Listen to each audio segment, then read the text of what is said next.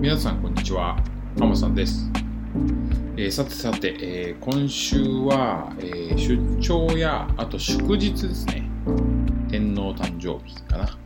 があるので、え週の前半の月曜と火曜日にだけ、え練習に行ってきました。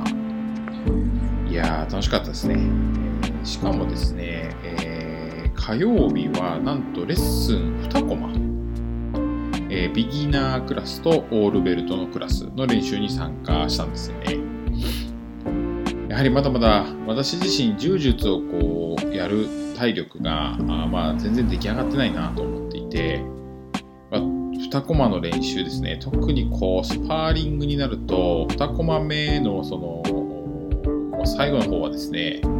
え疲労が溜まってしまって、まあ、特に筋疲労がまあ溜まってしまってなかなかこう、パワーが出せないというか、あなんでしょうね、えーなんか同じく力を入れてるつもりなのに、なんか相手とスペースとかをあの作れないとか、エビで抜けられないとか、まあそういう風になってしまって、えー、と同じこう白帯の、まあ、メンバーの方とスパーしたんですけど私よりも体重軽い選手にこうたくさんスイープされてしまったりとはまあ決められてしまったり、えーしましたということで、まあ、ここは反省なんですが、はい、まあ、あの、まあ、今週の練習に関してはですね、結構あの、前回のポッドキャストでも、あの、つぶやいてた通り、あの、今までこのパワーに任せたフィジカル任せのスパーリングちょっとやめてみようという、まあ、取り組みの中で、えーまあそういうチャレンジをこう、まずはしてみたというとですね、まあそこをお話ししたのと、あとは、えーハーフガードと習って、なんか、直感的に自分に向いてるかもしれない、いいかもしれないというふうに思ったので、それをこう、はい、あの、意図して、特にスパーリングでは実践をしてみました。で、まあその結果ですね、あの、まあ、全然うまくいきませんでしたと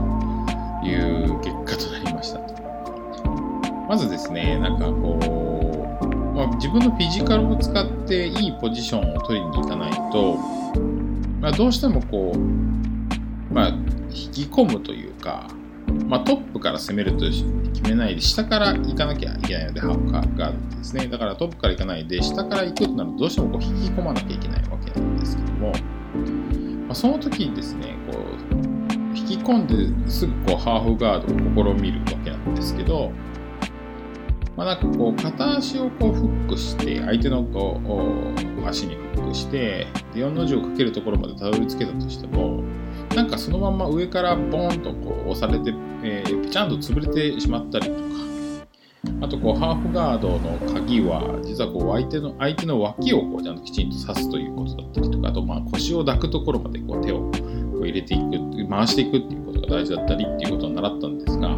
なかなかそこまでたどり着かない、うまくいかないということに多くなってるんですよね。で、まあなんか、それで、こう、足はかけられたんだけども、こう、脇がさせないけれども、なんとかこう、頑張って脇さそうとしていると、なんか、結果的に向こうもこう、えー、ハーフガードがこうめうざいなと思ってですね、あのしつこいなと思って、えー片足のこの、えーフックを外そうとして、結局それが外されちゃって、その後こうパスガードされちゃうと。で、しっかりサイド取られてしまって、もうそこから私はもう、あの、防戦一方。まあ、特にその、えサイドから、サイドを取られた後のエスケープとか、まだまだ自分の中でバリエーションが少ないので、はい、なんかこう、守るばっかりになってしまったということに、まあ、なりましたと。で、特にこう、色帯の先輩とかとやるとですね、パスガード、サイドと来て、またこう、最後バック取られて、マウント取られて、で、最後は決められてみたいな、もうあの、すべてのポイントとなることをやられた上で、えー、最後、決められてしまうというようなことですね。まあ、こんなことの繰り返しが、まあ、今週のスパーだったかなと思います。で、まあ、これがあんまりいけないことなのか、良くないことなのかというと、ちょっとこう、そうは思っていなくてというか、違う感覚を持っていて、なんかこう、あ、なんでうまくいかないんだろうとか、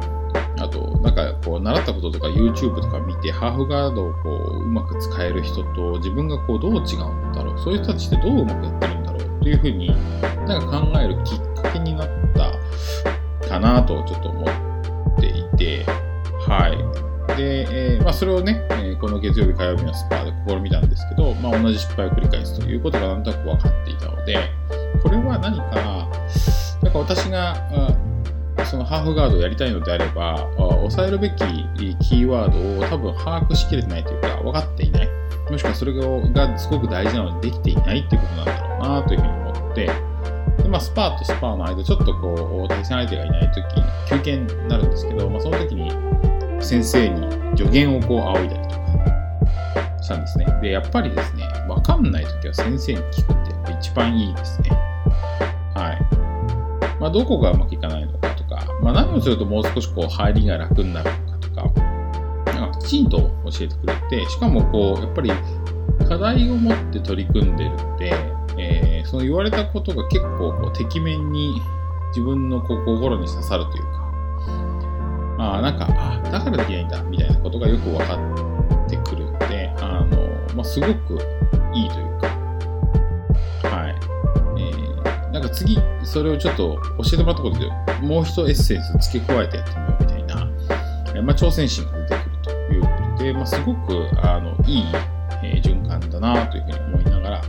はい、この月曜日、火曜日は、えー、スパーリングに取り組んでました。はい。で、まあ、この、ライアンドエラーですね。はい。なんか、こう繰り返していくというか、まあ仕事と一緒でですね、やっぱりなんかプランを立てて、で、それを実践まずしてみて、で、それに対してこう、知ってる人にきちんとフィードバックしてもらうっていうことって、まあ、とっても大事だなというふうに思いました。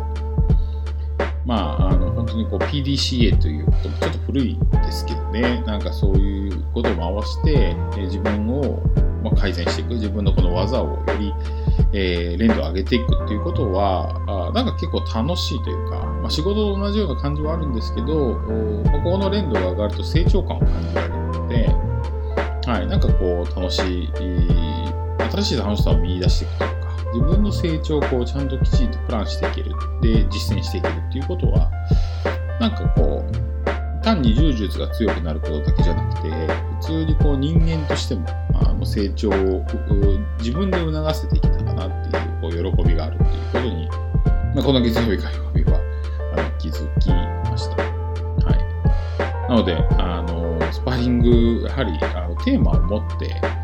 臨んでいく、やっていくってことはとっても大事だということがよく分かったので、えー、まあ、来週以降もですね、ジムに通うときはそういうテーマを持って、はい、のスパーリングとか練習に取り組んでいきたいなというふうに思っています。でさて、ちょっと話題が変わりますが、えー、今月、えー、2023年の2月はですね、私のジムから柔術の試合に出たメンバーの方が結構。勝った人、勝てなかった人、当然まあいると思うんですけど、なんかこう、その人たちって一緒に練習をしていると、こう、その試合に向けて一生懸命なってる姿とか、準備してる姿っていうのが、まあ明らかにこう、あって、他の試合を控えてない選手というか、メンバーの方たちと、まあ、あの、向かい方が違うんですよね。まあなんかそういう姿はこうとても眩しくて、まあなんかとても羨ましい気持ちになりましたと。なので、まあ私も早く試合一回ちょっと出てみたいなというか、まあ試合への、まあ出て勝ち負け当然あのこだわってやりたいと思いますし、あのそれがないと試合に出る意味ないじゃんということだと思いますが、まあそれのみならず、まあ、試合への取り組みをする過程に入って、えー、まあ、プライベートで使える時間をなるべくこう充実に当てていく。特にこの、えー、心の面ですよね。はい。まあ、なんかそういうような取り組みをする生活をししてみたいなというふうに思いましたということでございました。というわけでですね、今日はあの別になんてことないテーマがたまたま柔術というだけで、えー、単にですね、なんか自分をこう高めていく自己成長していくためにはあまずは頭で考えてそれを練習で試して実践してできちんとその実践した結果を振り返るために分かっている人にしっかりダメ出しをもらってで、それを元に改善して、また再度あの試みてみるという、まあ、とっても当たり前のことを言っているんですが、意外と、まあ、柔術にはそれが使えるんじゃないかと勝手に思っているっていうところと、まあ、あとはそこって結局仕事のみならず、まあ、いろんなことと共通してるなというふうにま思ったので、まあ、そういった自分を高めていくっていうことは、まあ、とっても楽しいよねというか、あまあ、そういうこう成長を促進していく自分で、えー、促進できていくっていうことは楽しいですよというようなお話でございましたと。はいえー、というお話をさせていただいたんですが、今週はまあこれ以上と、これで以上としたいというふうに思います。はい、また来週も頑張って楽しく柔術の練習に取り組んでいきたいというふうに思います。はいえー、それでは皆さんまた次回お聴きください。さようなら。